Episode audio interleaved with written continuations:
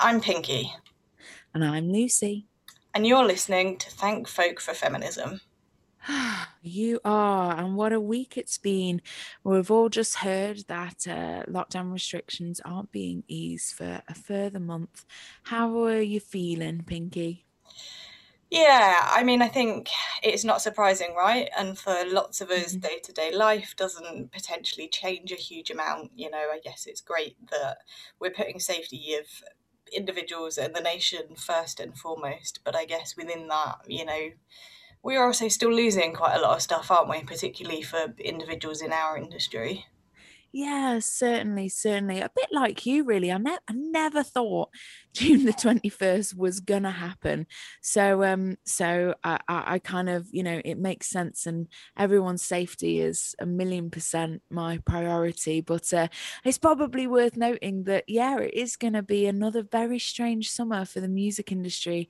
And um, and it's been like planning on sand for so many venues and festivals. So we just wanted to give a shout out to all of those brilliant artists and organizers that have been plodding on and ask you guys our fabulous listeners to uh, not lose heart when it comes to supporting your favorite artists and venues um, in all their online endeavors and the small bits that they might be able to be putting on live because now's the time really for us to um, you know eh, what's the word just really throw ourselves into the joy that we can have safely at this time. yeah, and you know, to think about all of those brilliant things like online gigs and live streams, etc., right? And hopefully we'll see a few more of those take place over the next month to help fill that void. Yeah, I hope so. I hope so. And I know it's not quite the same. And I say that because I've just had my first gig in months and months and months and months this past weekend, and it was awesome. it really was amazing. So I'm well aware that um, that live streaming isn't the same, but it has brought a level of accessibility and um, and connection that we just wouldn't have had otherwise. So we are lucky to live in a time where that can happen. But on with the show, we have a cracking double whammy planned for today. Two back-to-back interviews with tremendous women in folk music whose careers have been forged while working in creative partnership with their husbands. Yeah, absolutely. And first up, we talked to Catherine Roberts about how she and husband Sean Lakeman approached songwriting, parenting on the road, and growing up as part of the folk scene with Supergroup Equation. And we chat to Debbie Hanna, one half of multi award winning Brit folk duo Megson, about her and Stu's unlikely route into folk music and writing songs which reflect the society around them. We both hope very much that you enjoy listening to these chats as much as we enjoyed recording them.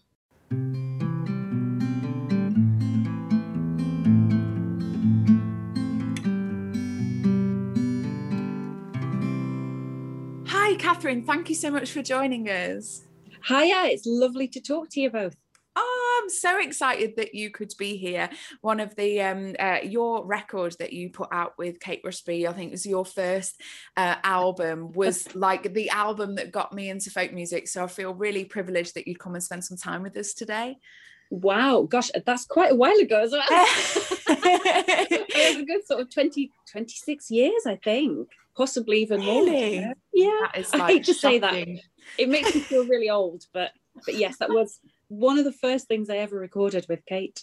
It's very, it's a very powerful record, and I um I got gifted it for by a by a friend in a folk club for you know this poor wandering teenager that had no idea of the music they were missing out, and uh, I always quote it as being quite influential um to me. So yeah, I'm really excited you oh. could be here, and well, you mentioned that you've been in this industry for 25 years now and through that time you know your career has looked like lots of different things. You've been part of lots of incredible projects toured all over the place and i wondered if you'd walk us through your journey uh, to coming to folk music and uh, you know a potted history of the years that followed. potted history.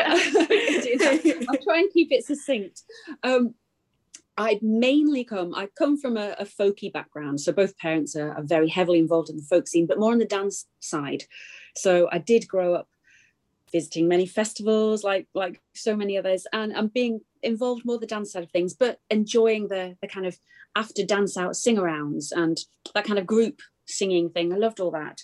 but at the same time, both parents are music teachers. So I learned to play my instruments classically. And I, I never dreamt that I was going to be a musician. They swore blind I would be because they're musicians. I swore absolute blind. No way. My teenage rebellion was, nope, I'm going to be a doctor. Um, but that just kind of went by the by. I, I had a year off actually after my A levels, thinking, oh, just you know, see see what I really really want to do, and I accidentally fell into performing with Kate Rusby. Um, and we'd been friends for years, all our childhood, and just kind of went, oh, sing a bit together, see what it sounds like. Did a few gigs and thought, I kind of like this. This sort of works, and and I kind of had that mental uh, approach of, I can always take two years out, or possibly three or four, possibly. And I just I never went back. When I discovered that actually quite enjoyed folk music and, and I could make a living out of it, it seemed churlish to push it to one side. So I fell into it by accident. And then we worked together for only for a couple of years, actually, Kate and I. Um, but then when we were at Sidmouth Festival one year, we met up with the Lakeman brothers. The three of them were playing there, and uh, we just became friends because at that time there were there were less younger people on the folk scene, I would say, performing anyway. So we all kind of mag- we were like magnets and kind of you know pulled towards each other and hung out. And we formed a band together and that went through various incarnations, which included Kate at one point, and then Cara Dillon joined. And then she and Sam, the middle lakeman, left to form their own band and they got married. And Sean and I eventually got married.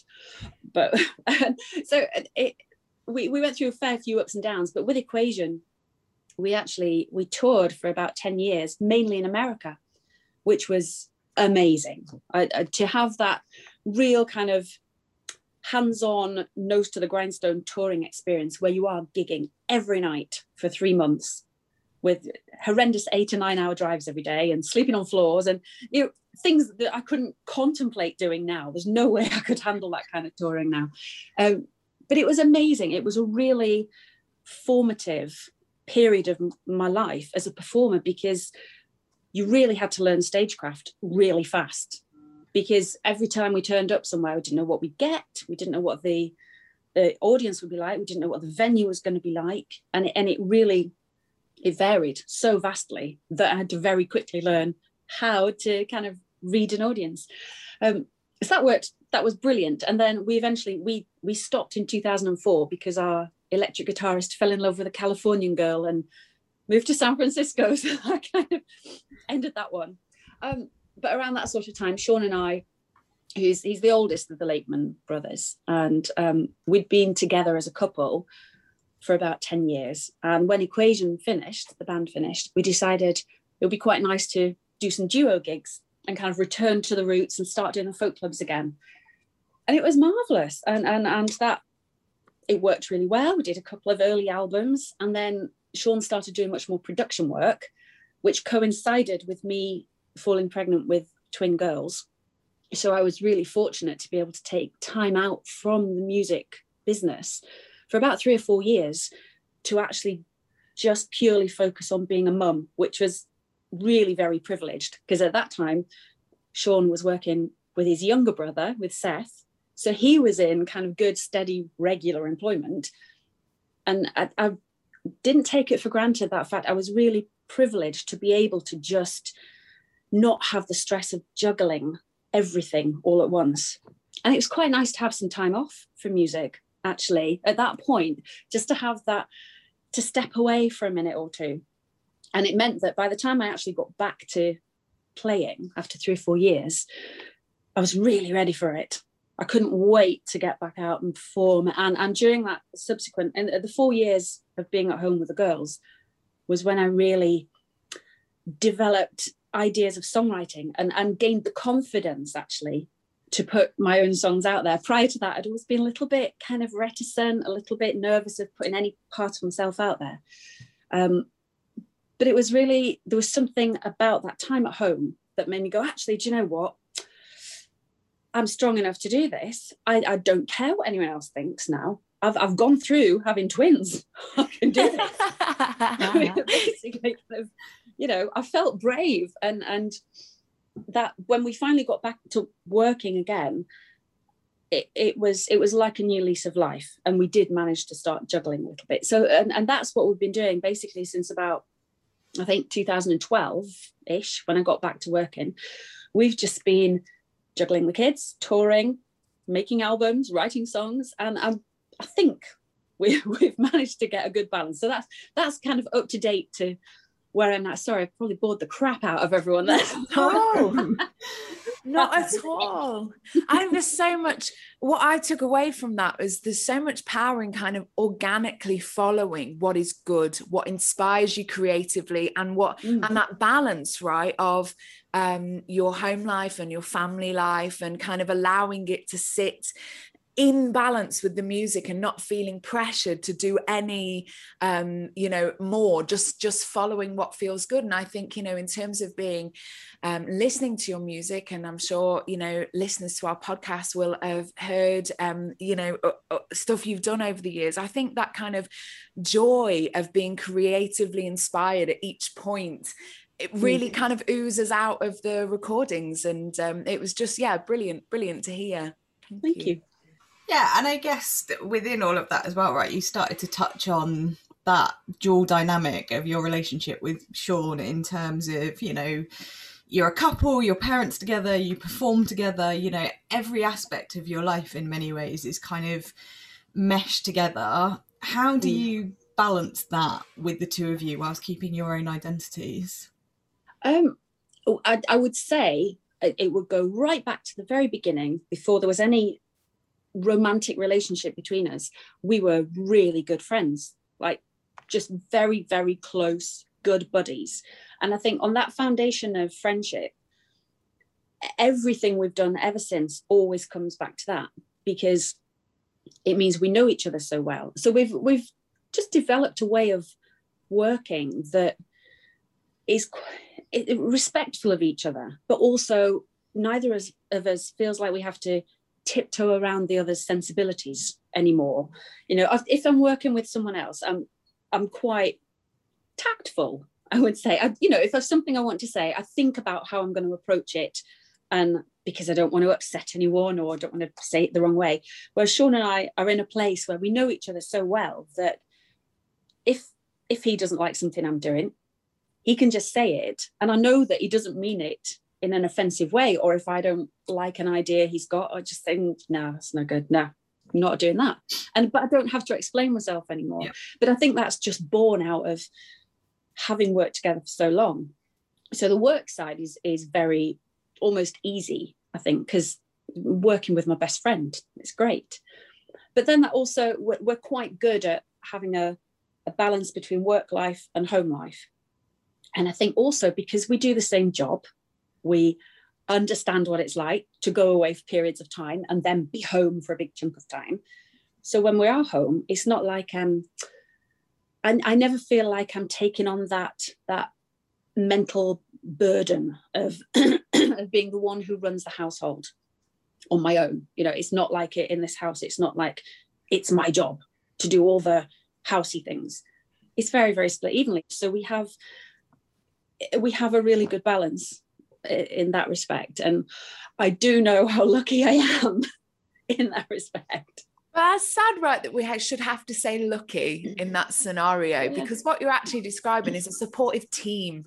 Yeah. and that's and and both in work and life and that and that is lucky for both of you right lucky for both yeah. of you but it, it should you're right it should be the norm that that it shouldn't be something that i'm going this is quite unusual yeah. It be that everyone and and that kind of split and whether you're in a a heterosexual relationship or, or same-sex relationship it doesn't matter. It's that if there's two people they should both be taken.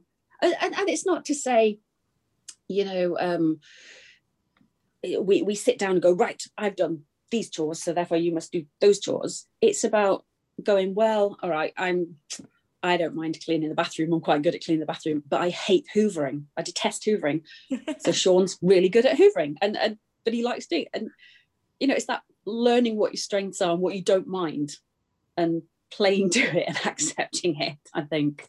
Yeah, and as you also said, right, it's that insight, isn't it? Of, you know, seeing stuff. There's a brilliant cartoon that exists somewhere on the internet of how women just really naturally fall into that, like, oh yeah, there's something on the stairs, so I'll take it up as I go up the stairs. And when I get to the top of the stairs, I'll see the washing basket's overloaded. Yeah. So then I'll fill the washing basket and take it downstairs. And as I'm going to load the washing machine, I'll see that there's the washing up on the side that needs to be done. So I'll do the washing up whilst I'm waiting for the dishwasher to finish or whatever yeah. it is, you know, and that like women are coded to see all of that stuff. I yeah. must put a disclaimer out. I actually was not born with those gifts. and um, and in our house, everything you're describing is the exact opposite. I'm I'm the lazy one entrenched in backwards patriarchy. and Rob does it does all the housework. So yeah, just you know, it, it can be a, it can be teamwork or it can be you know women yeah. really letting the side down. We must you know put out the balance here. Yeah, I don't know. I think we need more women to let the side down on that basis. yeah. I'm just thinking he's going to be editing this, thinking I can't believe she didn't speak up. so sorry, just.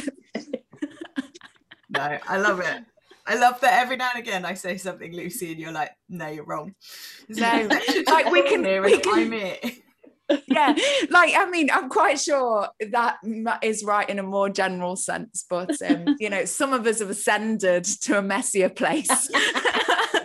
we should all ascend to a messier place but it's just so interwoven isn't it? Life and work mm. for everybody. And i think when you're a musician because your work is so mm. much a, a personal offering that that kind of space between life and work is all the more intertwined. And and then working as a couple next layer of course on top of that isn't it yeah and i guess within that you were talking about kind of that you know your approach to if you're you know writing something together it's much easier for you as a couple right to say that's mm. not working.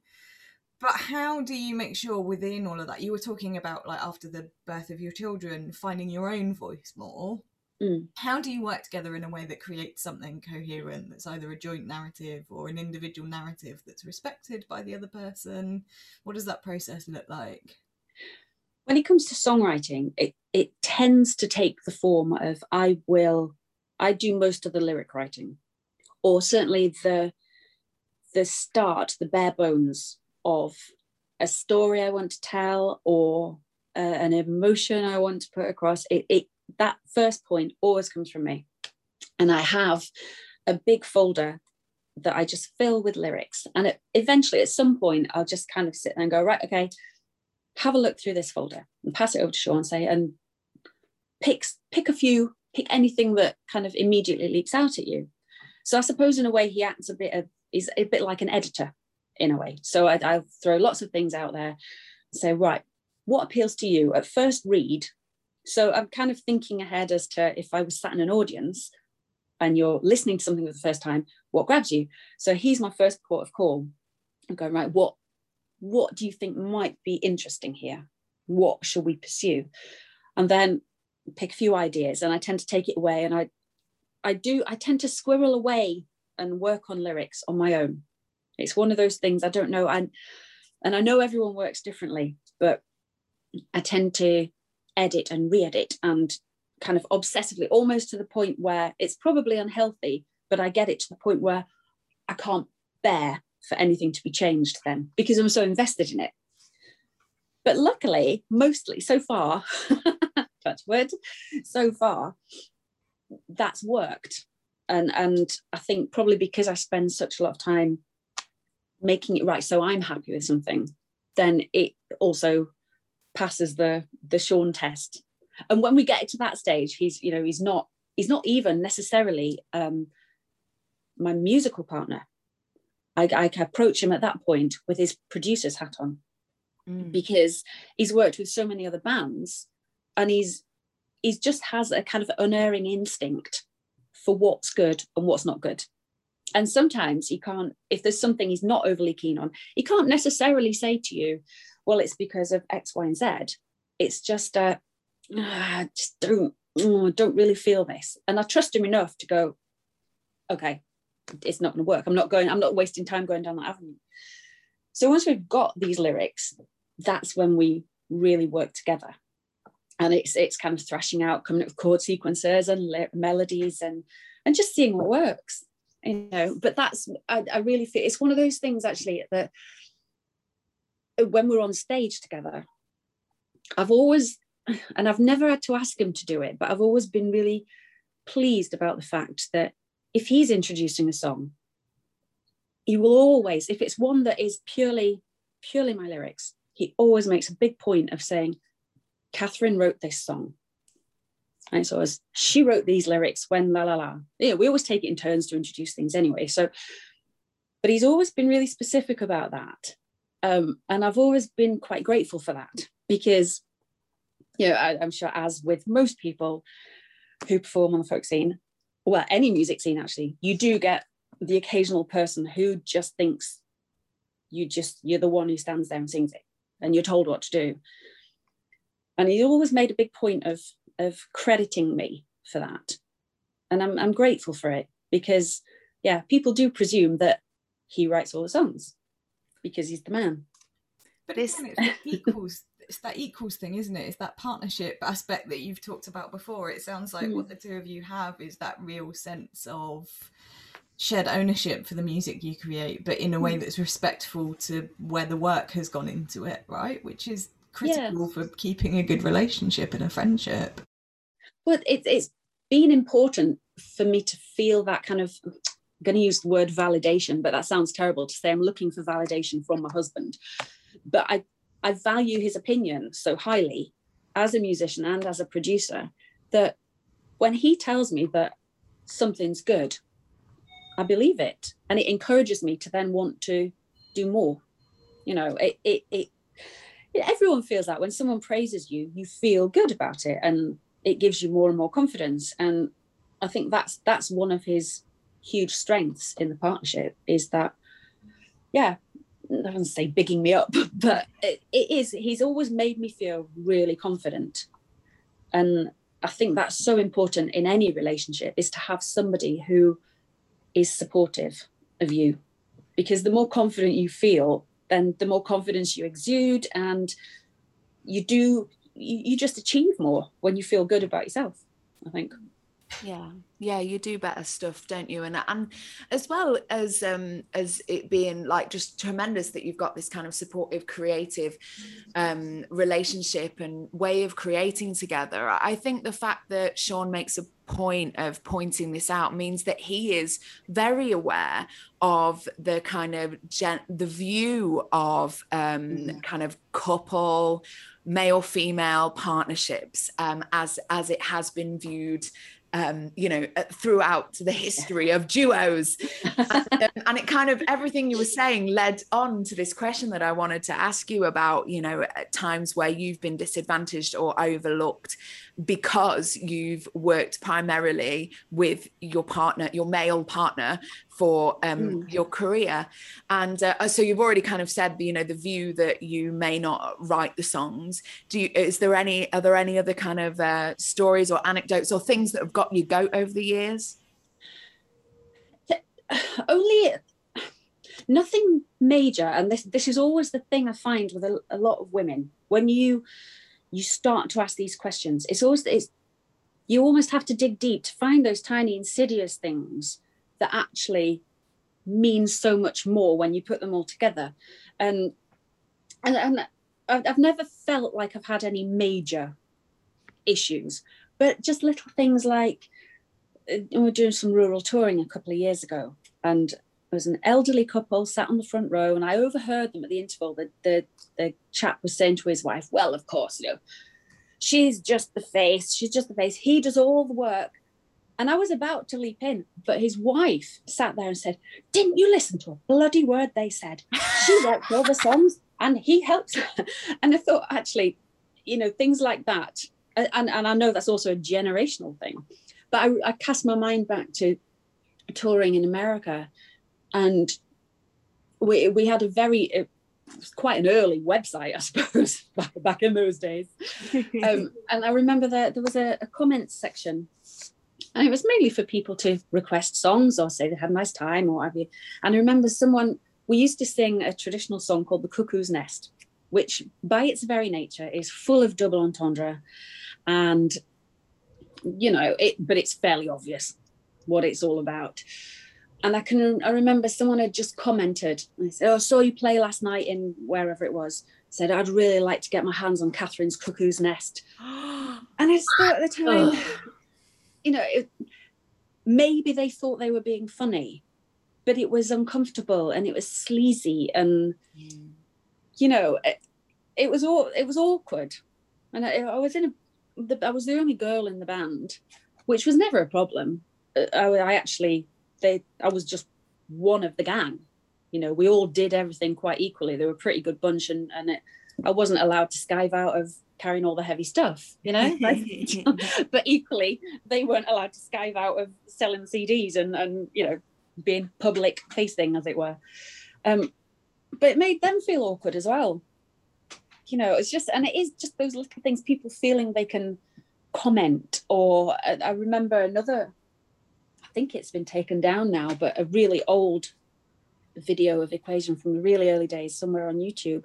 And someone had just commented saying oh i can see her nipples do that top.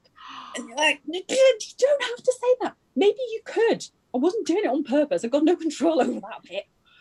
But there's no need to comment on those things. And and it's one thing i find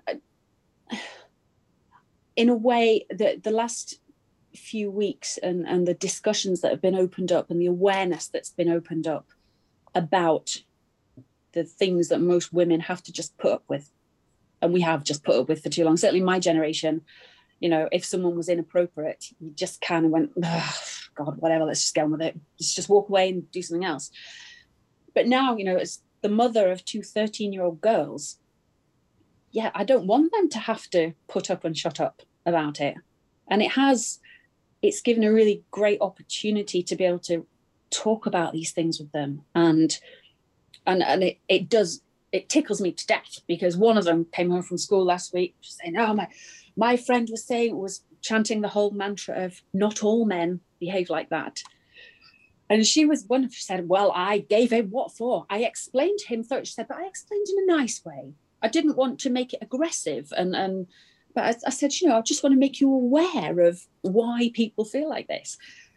And I was really proud of her for for taking it on board because it, it is it's and I was chatting with a friend the other day just out for a walk and and we were both saying the same thing when we were we can both remember the first kind of the first time you you feel like someone's been a bit inappropriate to you and it it, it sticks in your mind and it's uncomfortable and and you know i don't want our girls to feel like that ever and and you know specifically in the music business there has always been a that that notion that you know you you might be a you're not necessarily a singer you're a female singer or it's an incredible novelty if you're a female guitarist. You're not just a guitarist. And and I would hope that by the time they're a little bit older, there'll have been enough awareness and discussion and just people relearning that's not how you behave. You don't have to make that distinction. Uh, I, I, um, I don't know. I, I hope it it continues with that sort of momentum.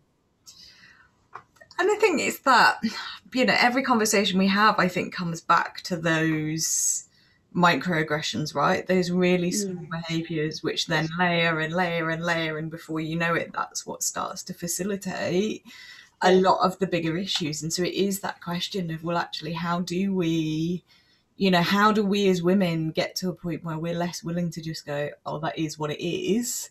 you know, and accept it as the status quo. And how do we get our allies to step up and recognize that it's those little things that are unhelpful? And that's where the kind of not all men stuff becomes problematic because, you know, all mm. men benefit from a patriarchal society.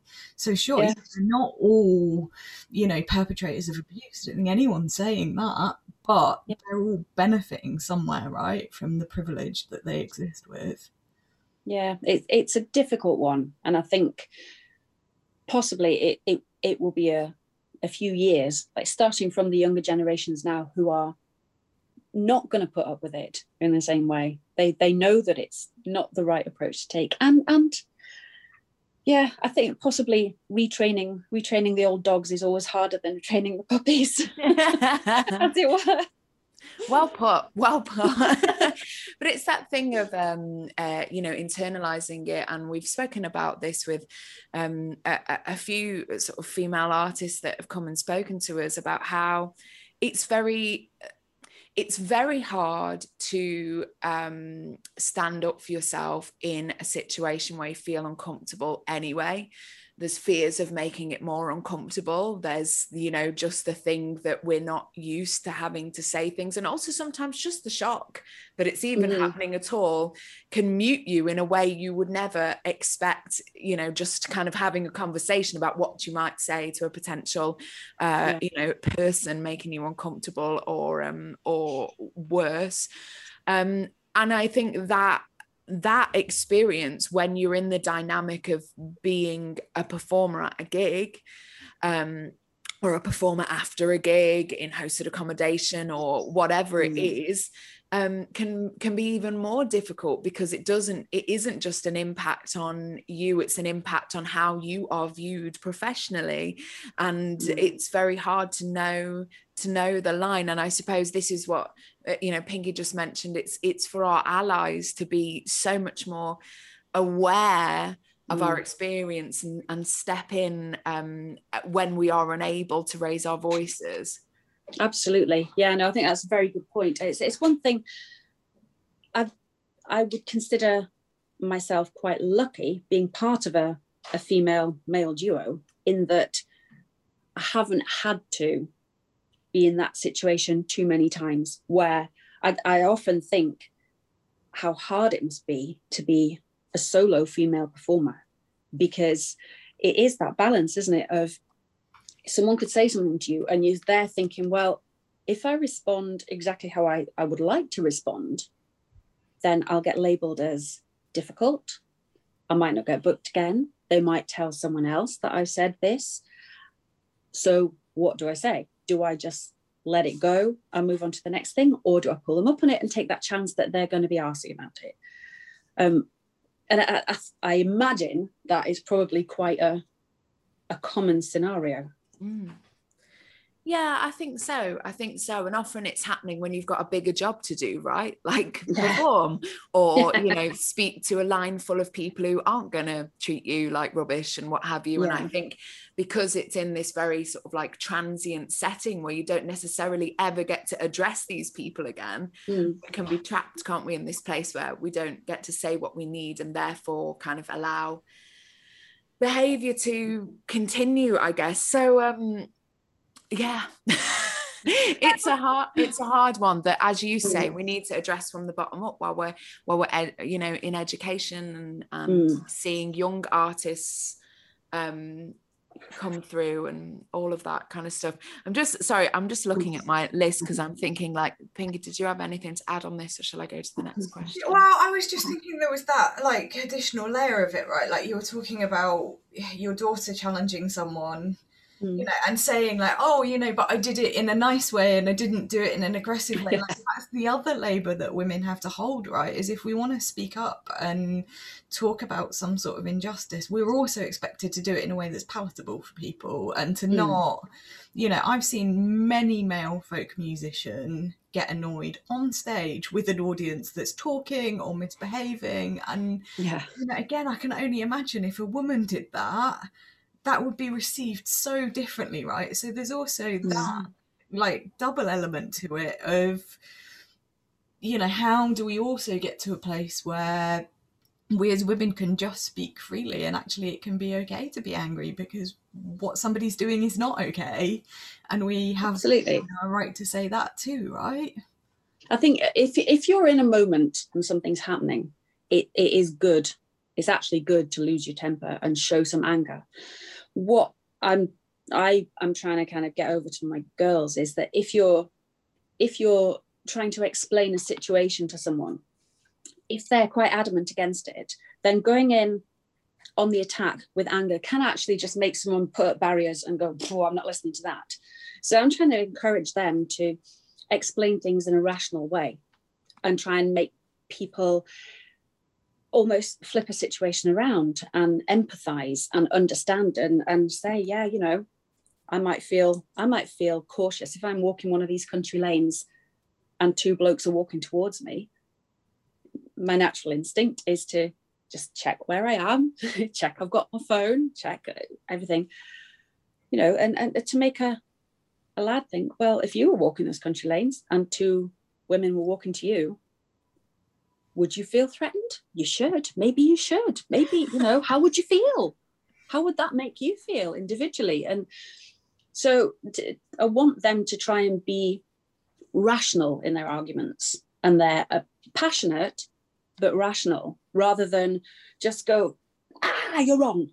Do you know what I mean? Yeah. If you just tell someone that they're doing something wrong, they're more inclined to just go, well, look, just prove me right. You're completely irrational. You're totally. So for me, it's about them having good reasons, good arguments, good explanations, and, and to, to bring people around to a, a rational understanding of your point of view.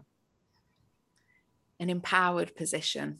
Mm definitely definitely i mean there's you talked at the very beginning of this interview about um about growing up in a folky family and of course we've talked a lot about your own folky family mm-hmm. um but also you know both sean's siblings and your sibling are musicians as well. So, uh, you know, surely this has a grand effect on the music you're all making and how your daughters are they going to have rebellious doctor phases as well? You know, what's the kind of like, I'd love to hear about the musical heritage and how that feels to have so many people around you that understand your experience of being musicians.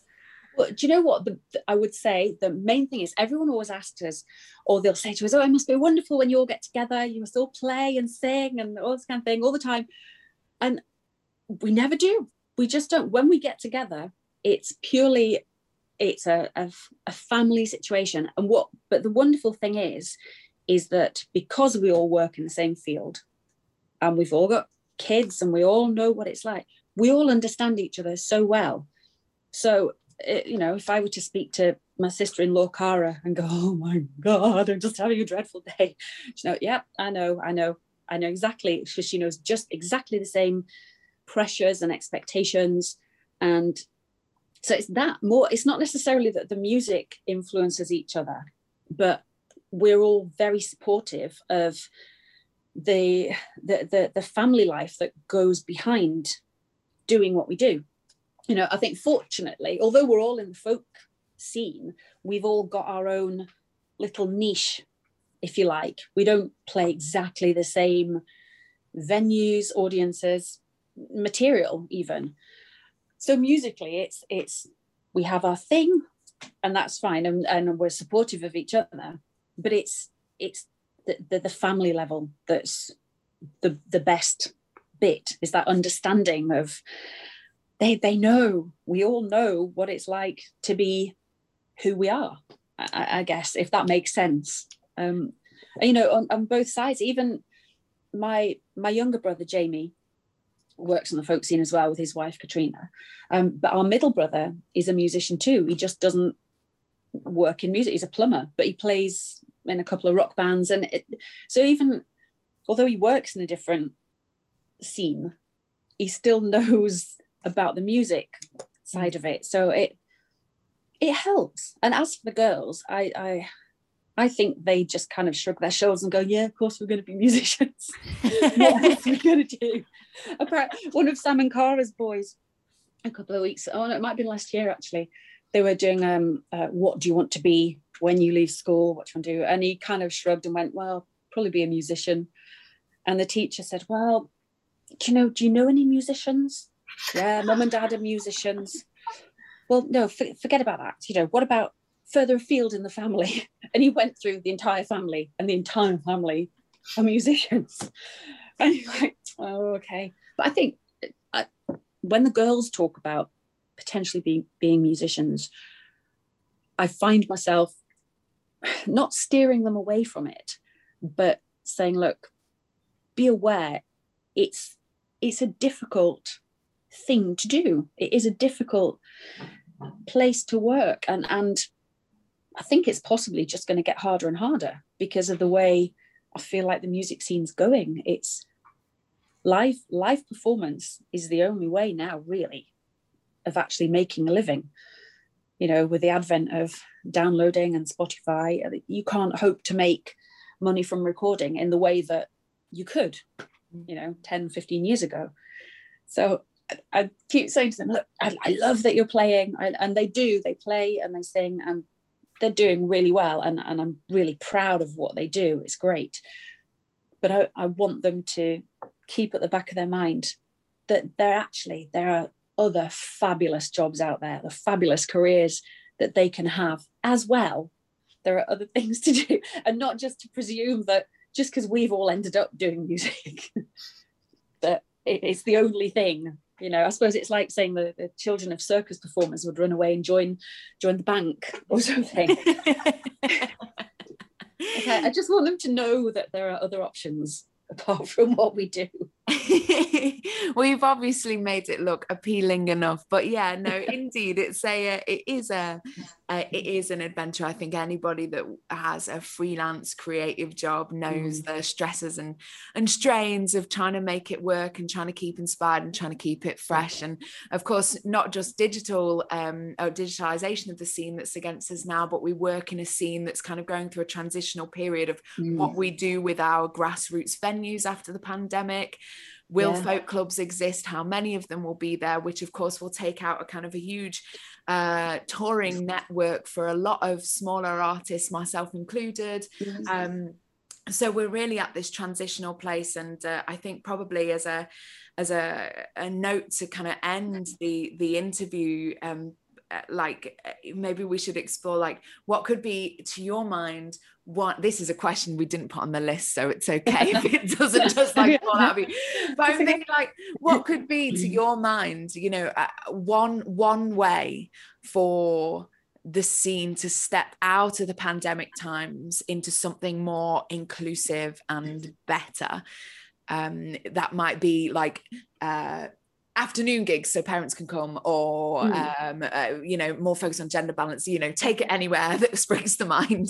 Oh i almost and and actually we've talked about this a lot over the years. You know how how the folk music goes in and out of fashion? You know occasionally it's picked up by the general media and and it's popular and then it disappears again but it's i mean it's always there but it almost almost needs to be on the verge of being lost. So a whole new generation of people can go, look what I found. This is amazing. We're not supposed to be doing this. But, you know, so it's sort of underground and a little bit dangerous again. And it, new people are discovering it so that it is something that, you know, people maybe find by accident or, or f- become interested in.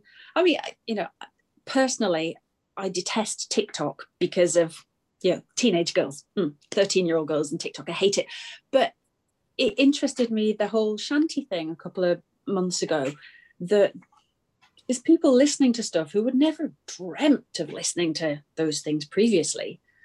So it, it, it is that thing of people need to discover it for themselves, I think. And and I suppose when it comes to gigging, one of the best things that that we've done for a few years now, and I think more should be done, more should be made of it, is rural touring, but not just rural touring, but so you just go into village halls, and it is for small small communities, and that's not to say it couldn't be done in cities as well, but it is they're purposefully small and intimate, and it's just a, a small group of people sharing the same emotion at the same time which is really powerful. Um, and yeah, being able to do gigs at different times of the day. And you know, the obvious one always is more music in schools, which has just has gone down and downhill is with availability of the last 20 years or so. And that so important.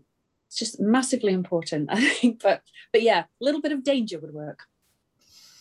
Yeah, and I think I guess there's something within that, isn't there, about how you fuse music into different parts of the curriculum and different bits of people's education. Like I was thinking, actually, you know, I remember seeing Ed Sheeran in the middle of a wood somewhere at Bestival, but Ed did the parting glass.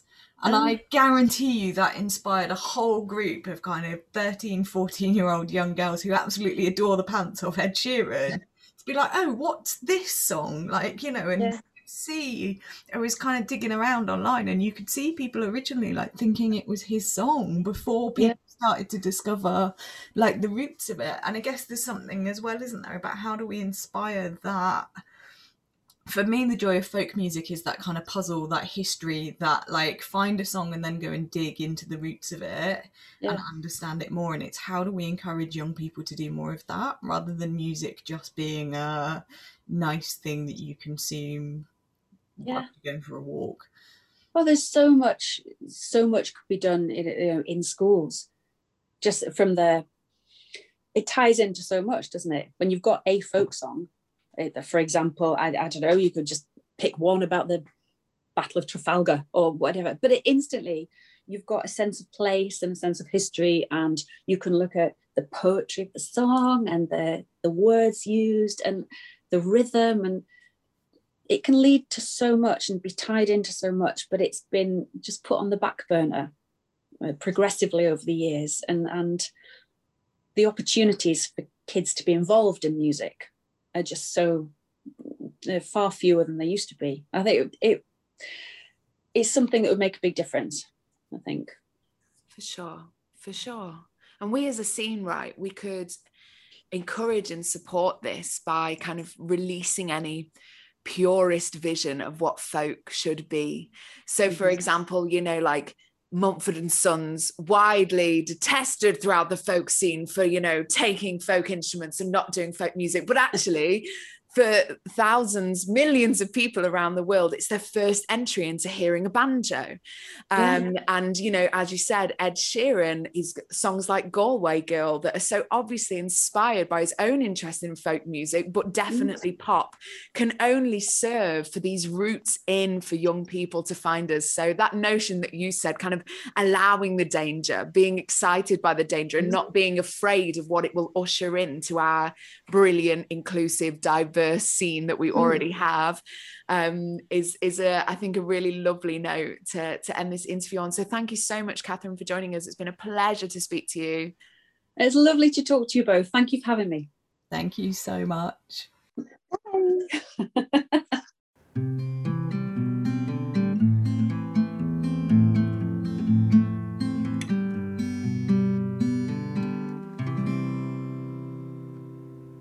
Hi, Deb. Thank you so much for joining us today. You're welcome. Very nice to be here. So, we thought we'd start by having a bit of a conversation with you or getting your sense of your journey into the music industry and I guess into the folk scene in particular. Yeah. Um, it's been a it's been a, journey I didn't expect to be honest. Not where we, I'm at now. I kind of assumed I would be on the stage doing classical music or musical theatre even. I didn't think i would be somewhere in the folk scene but um, so it's been a, a bit of a journey getting here and a, a very much an unexpected one um, which has been good though. I do folk with my husband stu which most of you probably know.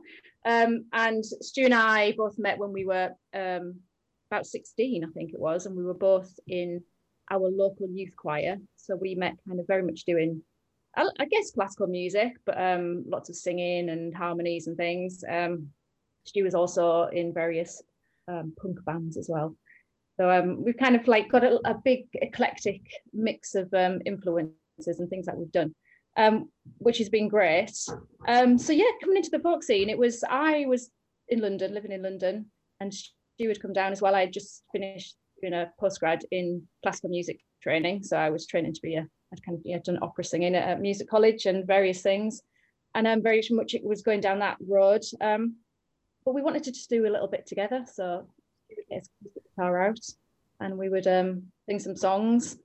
And it's kind of it's a lot of your um, classical training when you're doing exams. I don't know if any of you've done music exams, but you have to do like you're doing the piano or violin, you do scales. But obviously, when you're doing a singing exam, you you don't do that. So what they do is they will, you have to do a, a, an unaccompanied folk song as part of your exam. Um, and I guess that's all to check with how you're, you, you're doing with your tuning and, you know, kind of just singing all on your own. Um, so I had this kind of library catalogue really of folk songs that I knew from doing exams. So um, we would kind of take those and, and just kind of put them together and um, see how we went. Um, and then well, once we had that, we thought we needed to go and do something. So we we didn't even go into any folk clubs. We started off in the acoustic scene in London, um, playing at places like the 12 Bar, um, the Bedford and Balham, um, various places like that. So we kind of like were out there doing folk music in in these scenes with a lot of singer songwriters doing their thing, and it kind of fitted. It worked, um, and that's kind of where we cut our teeth really. And um, then we discovered there was a whole folk scene out there that we could actually then tap into, which is quite handy. Yeah. A niche market that existed that you weren't aware of. But interesting, right? Most people do come up through those folk clubs, yeah. you know, and then potentially go into like the 12 bar rather than the other way around. So to have done it that way is fairly unorthodox. Yeah, actually, it's good though. I mean, um, you certainly do learn fast. And one of our first little gigs we did, we were in Chelsea. We played bar in Chelsea. We would kind of go and do open mic nights and you get paid anything, but you'd kind of go and, and do stuff. And it was a night, I think, when Chelsea had been playing a football match and it was full of all of these football fans. And I'm there singing, playing my little whistle. And actually, it didn't go too badly. So, you know, kind of when you can win over a football group like that, you're doing all right. yeah, so that's the mark of respect that I think if you can win over a football crowd, you can win over anyone. For sure, for sure. And I think like talking about uh, you know, you and Stu coming from quite uh, different musical backgrounds, you and classical, him with sort of more pop and punk sensibility. I kind of love that you guys very accidentally stumbled into traditional music and what like 10 15 years later now you're just a, a, staple of the scene for your songwriting and your interpretation of traditional song i think that's a really um, exciting thing for people to hear because often, as Pinky said, you know, there's this view that you have to grow up with the heritage of folk music to really get it. And you know so obvious so obviously it's much more about kind of your ability to tell stories and observe regardless of your musical background right? And it can be quite intimidating when you do go into that folk scene and you do feel like everybody knows each other and they have come up through that scene, but you, they haven't, and the respect is still there. People will, you know, pay attention regardless. Um, but yeah, I mean, that was harder, I think, kind of trying to cut your teeth in and, and get in with that sort of thing. And there was a, a, an element where you, you would definitely feel a little bit like, oh, we belong here. Um, but no, it was it was good, and and I know you've been talking to Kath, mm. as Kath Roberts from Kath and Sean Lakeman, and they were certainly very much really supportive of us when we were starting off. And um, Sean heard, I think, our first album. He got in touch and asked us to go if we could go and support Seth. And it was just at that time when Seth Lakeman had um, had the Mercury um, nomination. So for us, going on that tour, we were out there seeing in front of some fantastic fans, and um, definitely really helped. Um, yeah, it was. It's been been a bit of a journey, but yeah, unexpected but fantastic so of course you've talked about that you met when you were 16 um, childhood sweethearts going through all of this thing making music together. And wanted wondered if you'd reflect on your experience of being a couple and working together and now of course your parents as well and how that balance works in practice and how you've streamlined it through the years to kind of make it the most creative experience possible. Um we met when we were 16 but we uh, we were best friends for quite a few years before anything happened. I, I was always had other boyfriends and she would kind of try and pursue me but i was always too busy with other other boys um, we were very we were extremely close. We would hang out all the time um, and i think having that friendship there is, was a, has always been a massive basis. We kind of respected each other straight away and our musical abilities you know was kind of coming from those different scenes, we could see which each other could do. Um, and there was absolute mutual respect and you know, admiration of each other and what they could do, we could do. Um, so I think having that kind of basis of friendship has always just made everything easy. We kind of, I don't know how we do it to be honest. Everyone asks this, but I have no clue. We get on really well. There's, we hardly ever argue to be honest. I mean, we kind of get on each other's nerves occasionally, but um, I, I, guess for years and years we've constantly been together. If we're not on the road, we're at home.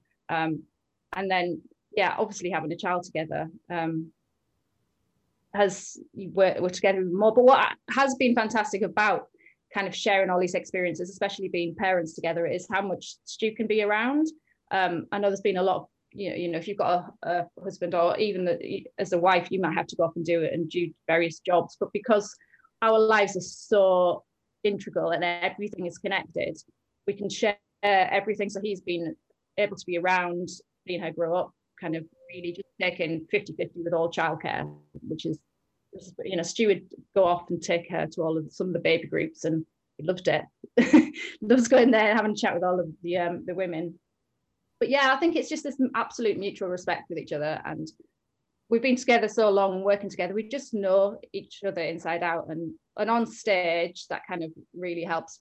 Um, if we're, you know, if one of us has gone wrong on stage, the other one just knows straight away and can just pick it up or um, singing together like our we will automatically just put harmonies together and i think they're just i don't know it's i don't know what it is it's like some magical thing there but um, that's really lovely to hear and that and the, it reflects right with the audience you know you get the sense when you're at a megson gig that people are um, not just invested in your music, but they're invested in you too, you know, and I, and I mean that not in a creepy way, but like, you know, it's, it's a real, um, it's a real personal thing to share music and it's really personal to share the music that you make with the person that you love and i think audiences in the in uh, you know when they're good they respond really well to that so i wondered if you'd walk us through how you guys write together um I mean, I, Stu is,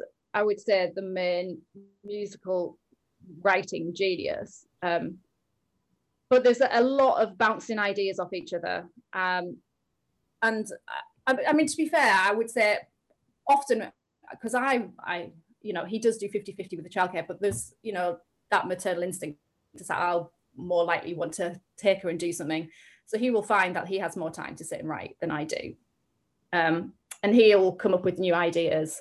Um, but they will always he'll always bring those to me, and we'll bounce each other these ideas off each other a lot.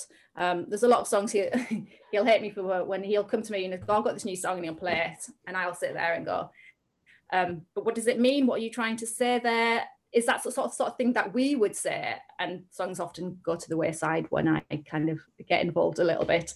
Um, so there's a lot of that. There is also the times when we will sit down and, and completely write a song together um, with with one maybe one idea and kind of Stu and maybe noodle some guitar ideas there and we will um, but with those sort of songs when we sit down and write together we very much have a concept of this is what we want this song to be about. And often we'll maybe have like a few lyrics that we will kind of bring and then we will build on it from there. Um, so it is kind of we don't have one way of um, working together. Um, but very much kind of like when we when we have the song we come to record that and put that down. There is very, very much like we kind of know which what each other will do in terms of harmonies and that sort of thing. Um so yeah it's quite a natural thing i guess when we come together to, to, to do those songs. But um yeah there's a there is a lot. I think we're very much we when we try and do our songs we want we don't want them just to be kind of a generic song. We want to say something a lot.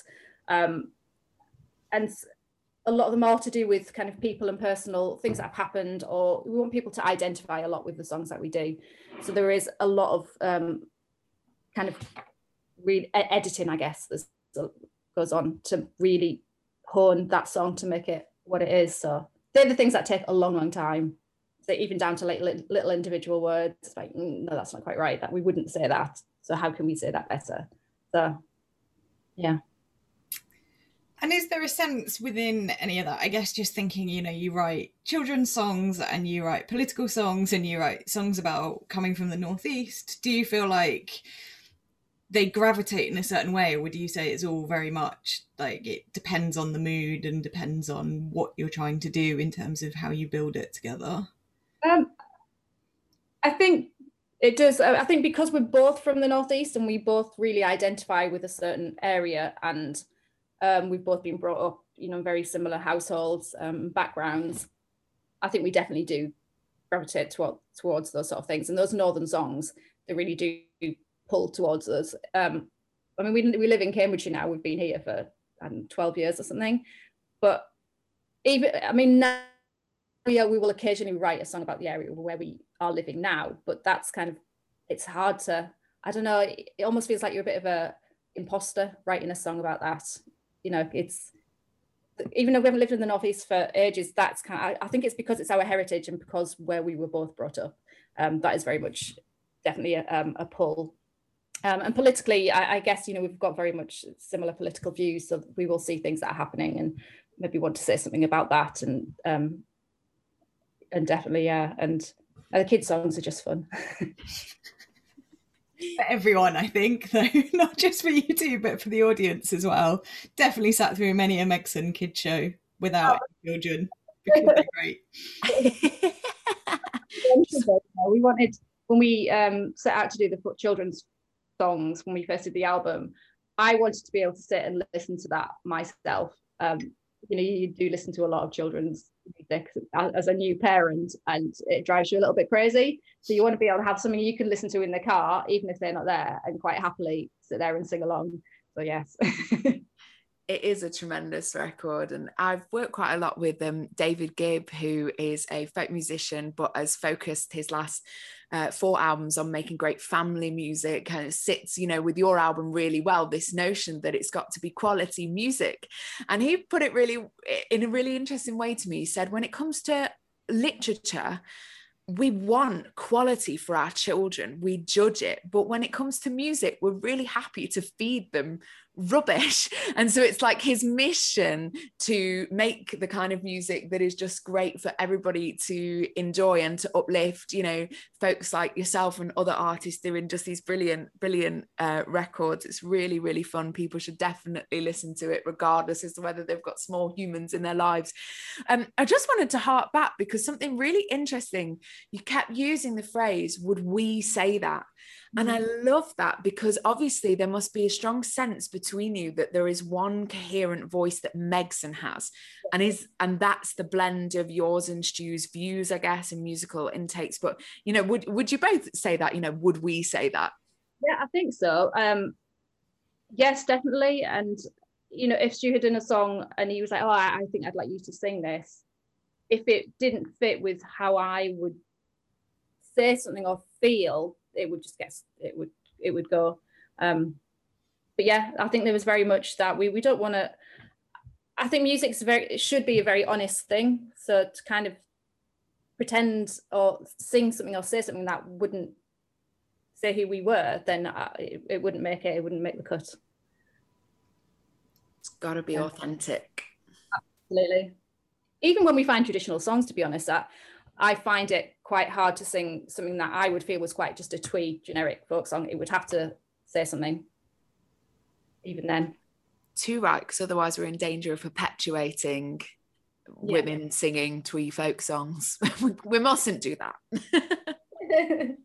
yeah. But I guess that, you know, that kind of we question ties in, right, to something we've been exploring with, or something we explored earlier with um, Kathryn was about whether or not she felt like being part of a duo and being part of a duo that's a relationship meant there had been times where she had been overlooked as kind of an equal partner in that. Do you feel like that's something you've experienced in terms of being in a partnership with your husband? I personally, I don't really feel like that, but I don't know if that's because when we meet people or we come to a venue or we meet promoters, we come across as a strong team like there's no way Stewart kind of push himself forward or so, some I don't know maybe that kind of vibe we give off makes that makes yeah that that not that happens so much um I don't know um. Well or maybe something in what you said about the fact you know that comment right that Stu wouldn't push himself forward I think is something we've heard from Kathryn you know that sense of actually the male being a really strong ally like and yeah. recognizing her power and Stu recognizing your power as an equal Absolutely. partner, yeah. right, becomes important. Yeah, so if we went somewhere, there, there would be no question. You know, Stu would more than happily say, "Go and ask Debs about that." He wouldn't ever take any sort of control because that's not how we work. So yeah, it's very much an equal footing, and yeah, hopefully that comes across, and hopefully that's why I personally haven't really experienced that as much. Mm. Um, well, it sends a message, doesn't it? It sets a tone because yeah. you're a pair, you're able to set a tone of respect that other people can follow, right? In a way that um, perhaps kind of like less equal partnerships or solo artists are unable to kind of uh, navigate in such a in such a in such a way. I think yeah, being that strong partnership obviously does does help. I think obviously if you weren't, then yeah, I don't know we're glad you haven't experienced loads of like underhand misogyny and people assuming you hadn't contributed to the songs or were just the pretty face or anything like that. This is good. This is good to hear. Well done, folk scene. You smashed it. Yeah, I think that's also um, um, our our probably our banter on stage as well because we kind of bounce off each other. There's no, there's no like, oh, I just stand there and sing the songs. Very much, we're equally speaking about things and introducing and yeah. So I think when the audience come off, they very much will come and talk to both of us. It wouldn't feel like one of us was a just there to kind of be the backup singer almost, you know. But that's that's the important aspect, isn't it? As we said, you know, that kind of equality on stage and the capacity for you both to step in and own that. As Lucy said, like it sets the tone, it sets the marker of it being you know a partnership and a duo rather than a kind of backing singer to someone else's fiddle or whatever like yeah I'm really interested with artists uh, like yourselves who, you know, have been going for long enough to have seen the folk scene in a few different iterations already. What you think is the next steps for coming out of the pandemic in terms of creating a space that feels more open, more inclusive, safer? You know, have you experienced things or seen things that people are doing well or that you think could be different? Like what would what would be your takeaway or your take forward almost? Um, I think definitely all we've done quite a few live streams which have been fantastic and i think there's definitely going to be a place for that um, because I know personally we've watched things where we wouldn't have been able to go out as a parent because we've got to no we don't got to but you know we, we can't always just go out gallivanting. Um, so we've watched things as as even as families we've watched kind of live streams or gigs or theatre things together which has been brilliant. And we've been able to therefore share that with Lola where we might not be able to have taken her to a venue because it would have been too late by the time we got there and drove home and that sort of thing. So I think there's definitely a place for that. Um, I think as um, performers, there's been, I always feel like there's always been so much pressure to kind of, when you've booked a, a run of gigs, that you must be on your A game and be there and perform. And I think this has made everyone realize that sometimes it's okay to cancel and people will understand you know? There's been such a the amount of gigs we've done where we felt absolutely dreadful and you kind of just get through them because you feel like you have to go and do that gig. Where now i i would take the view and i would like to think that people would be understanding and people would have been understanding but you put that pressure on yourself as an artist. I think i've got to be there i've got to do it. And i think now there's going to be a lot more hopefully understanding if somebody says you know what I really don't feel well. I want to do this gig when I can do it to the best of my ability for you. And I think hopefully that will stay and that people can take that away as well. Well, oh. maybe ah. also, right, the potential to not have to ram a tour schedule back to back to back in a way that wears people out. You know, I think the other thing maybe that will come out of all of this is our capacity to take things a little bit slower. Yeah, definitely. Go hurtling through life. Yeah, I'd like I'd like to hope that it's that it's important to be out there and to play songs and for people to hear hear the music and share those experiences but it, it shouldn't become pressured. It should yeah and it can feel that way, can't it? Because to have a successful tour, you often need a new recording. To be able to afford the recording, you have to have had a successful tour. And kind of to keep up the momentum of funding yourself as a freelance artist, you have to kind of have this pattern, don't you? Or previously, many of us have, have had. And the more people I speak to, that now we're in this place where we talk a little bit more about, whoa, I never would have let myself get off the treadmill. And actually, it's been quite nice. You know, I wonder if you're right, we'll all go forward with this better sense of balance. And that'll actually be brilliant for our audiences because we'll be refreshed, we'll be in a better, a better place going forward for all of that, for all of that stuff. I love what you said about, you know, live streams making it more accessible to you as a family. And of course, we're aware that that also makes it accessible to a number of other people who wouldn't feel welcome or wouldn't even have access to the sort of venues that a lot of folk music takes place in, right? But I wondered if you had any thoughts on, uh, seeing as you guys do your family show at like normal times of day where families can come, on how that works and whether the folk scene could adapt more to this afternoon model of, well, because everybody's saying like, we need young people to love folk music. Well, how do we if they can't come into our venues? it, in fact, um, couple of years ago, hello doggy, doggy's trying to get up. Um, a couple of years ago, we did a, a matinee tour because that's what we want as parents. We wanted to be able to take. We kept saying, you know, wouldn't it be amazing if we could take Lola to go and see some of these gigs that are on, and for her to have that experience? But they're always start at eight o'clock at night, uh, and it's it's not possible. So we did a run of matinee gigs, and we said, bring your children. If they make some noise, it's fine. Don't worry. We want everyone to feel welcome and enjoy that. And it was such a good run of gigs. And um, like you said, the, the amount of people who would bring their families and then their kids loved it. And also, there was a lot who came along because they had listened to our family, the children's songs, but you know, the kids were maybe like eight or nine, ten, thought they were, you know, they couldn't listen to that anymore. But they loved the fact that they could still come to a Megson gig and hear you know, a, mix of some of our other songs. Um, so yeah, I would love for things to be a lot more matinees, even just starting earlier. Sometimes I, you know, when we do a gig and it's you've got to travel and which it's part of your job. It's great, we love it. But when sometimes they don't start till like half eight, nine o'clock, and like seriously, does anybody really want that? You know, people want to have a nice evening and watch some music, go home, and then somebody have maybe a, a glass of wine afterwards if, if that's if it's not too late, you know. And yeah, I mean there is a place for some of those later gigs, but I think there's definitely a, a place for people to be able to bring families and have yeah an afternoon concert, an evening concert. That's not too late, you know.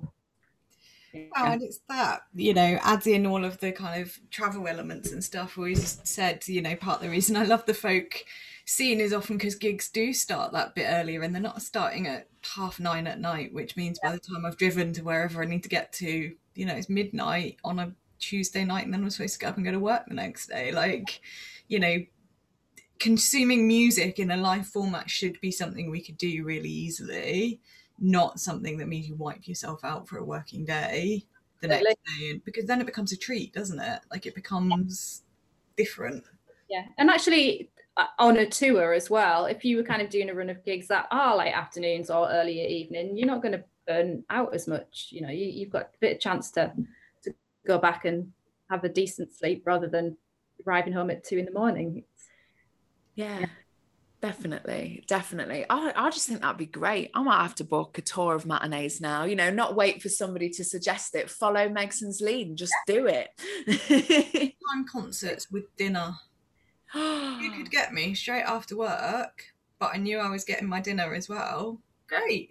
We've had those. We've had like various ones where it's like a fish and chip supper in the interval yeah the, the matinee ones are great because it's like various people then would bring cakes you know you could have a cup of tea and a cake in the interval. No brilliant. And yeah we definitely need to you know invest in, you know our ideas and our uh, emotional energy as a scene into how we keep our small venues rocking how we help them recover from the pandemic but also you know just just to reflect on the awareness that the folk club scene is dwindling but it doesn't need to be because actually they're the first points of access to this music for so many people. It's about fitting it into the model that society needs right now which you know surely after all of this is is is about the balance isn't it is about kind of incorporating um it, it into what you said pinky about making it easy making it let's just make everything easy yeah. and it's kind of that natural place that hopefully you know the smaller venues so they're not going to be rammed full of people people hopefully would feel safer coming to you know a small art center or, or a folk club and people hopefully are desperate to get some of that music so yeah, hopefully people people who maybe hadn't thought that they wanted to listen to folk music will give that a, go coming out of this. Um, and also, I find like the live streams uh, are great because it gives people a chance to listen to that music without taking without feeling like they've got to risk anything like oh i don't want to spend 15 pounds going to a gig for somebody i've not really heard of and i might feel a bit uncomfortable you can sit at home and go actually i love that you know in that safety of your own environment and go you know what? Next time i'm going to go out and i'm going to be there and, and see it live. So yeah hopefully good things will come out. Good times will come again as a wise band once said. Yes. oh well, thank you so much for talking to us, um, Debs. It's been absolute pleasure to have you here on Thank Folk for Feminism and to get your insights. And um, we hope to see you on the road again very soon. You're welcome. Been lovely. Thank you.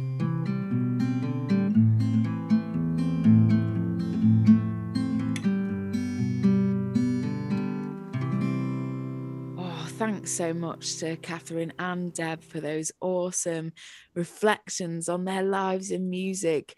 Didn't you think, Pinky, it was just so refreshing to hear that not all musicians have had an experience of um, misogyny or, um, you know, any gender based bias against them?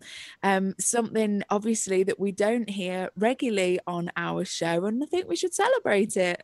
Yeah, absolutely. It's so nice, right? After several months about talking about all the things at the sharp end of the stick, um, to have individuals, you know, and women talking to us about having more positive experiences in the industry and how great the scene can be. Certainly. So, if you want to find out more about both Kathryn and Deb, then you can visit uh, Catherine Roberts and SeanLakeman.com and megsonmusic.co.uk, respectively, to find out more about the partnerships and duos and upcoming tours and information that both couples have yeah, and there are tours, so do go and check out dates. We also wanted to let you know that one of our fantastic supporters, English Folk Expo, has been running a series of webinars. Um, and there are a breadth of interesting topics and discussions going on over the next coming months. So make sure you go and check out English Folk Expo on social media or you head to their website, englishfolkexpo.com, um, to find out more and to um, sign up for some free and interesting chats. And before we leave you today, we should flag that we are undergoing a slight change in programming next month as we start to rein Thank Folk for Feminism into one show a month. It's been six months since we first launched this joyful beast, and I think anybody who knows Lucy and I will recognise that we often dive foot first into things, not necessarily recognising all of the work that it may entail. Um, and regular listeners will know that we have so many fantastic ideas ideas for this to be more than just a podcast and just a platform where we're talking and we want to plan gigs and festivals and work with organizations and individuals to start implementing some of the ideas and changes that we've come up with in the fabulous conversations that we've been having so far. Yeah, so we've spent a bit of time reflecting about how we can make that happen because we also want to take time to connect with you folks better on social media. For example, we want to host live chats so that you can get involved in real time and ask questions and shape the conversations. And yeah, as Pinky said, between our actual jobs, our lives, and our passions, taking this exciting step forward for Thank Folk for Feminism just isn't possible while still producing two episodes a month. Um, never say never, though. Um, I'm sure when we've hit our stride with broadening TFFF scope, um, we might come back to the schedule that you've come to expect. But for now, we'll have a new juicy conversation for you every first Wednesday of the month, um, with a bunch of mini but interesting bits to be found by um, by joining our mailing list or following us on social media media. And we'll still be whacking out fantastic playlists for you to listen to. And we hope that this will just increase our opportunity to connect with you. In the meantime, thank you so much for being here with us and for joining us so far on what's been an absolutely wonderful journey. Thank Folk for Feminism is becoming a force for change, and that's very much down to you, uh, your our listeners, lending your ears, and to the tremendous guests that we've interviewed so far. Indeed. So we'll see you soon. Take care.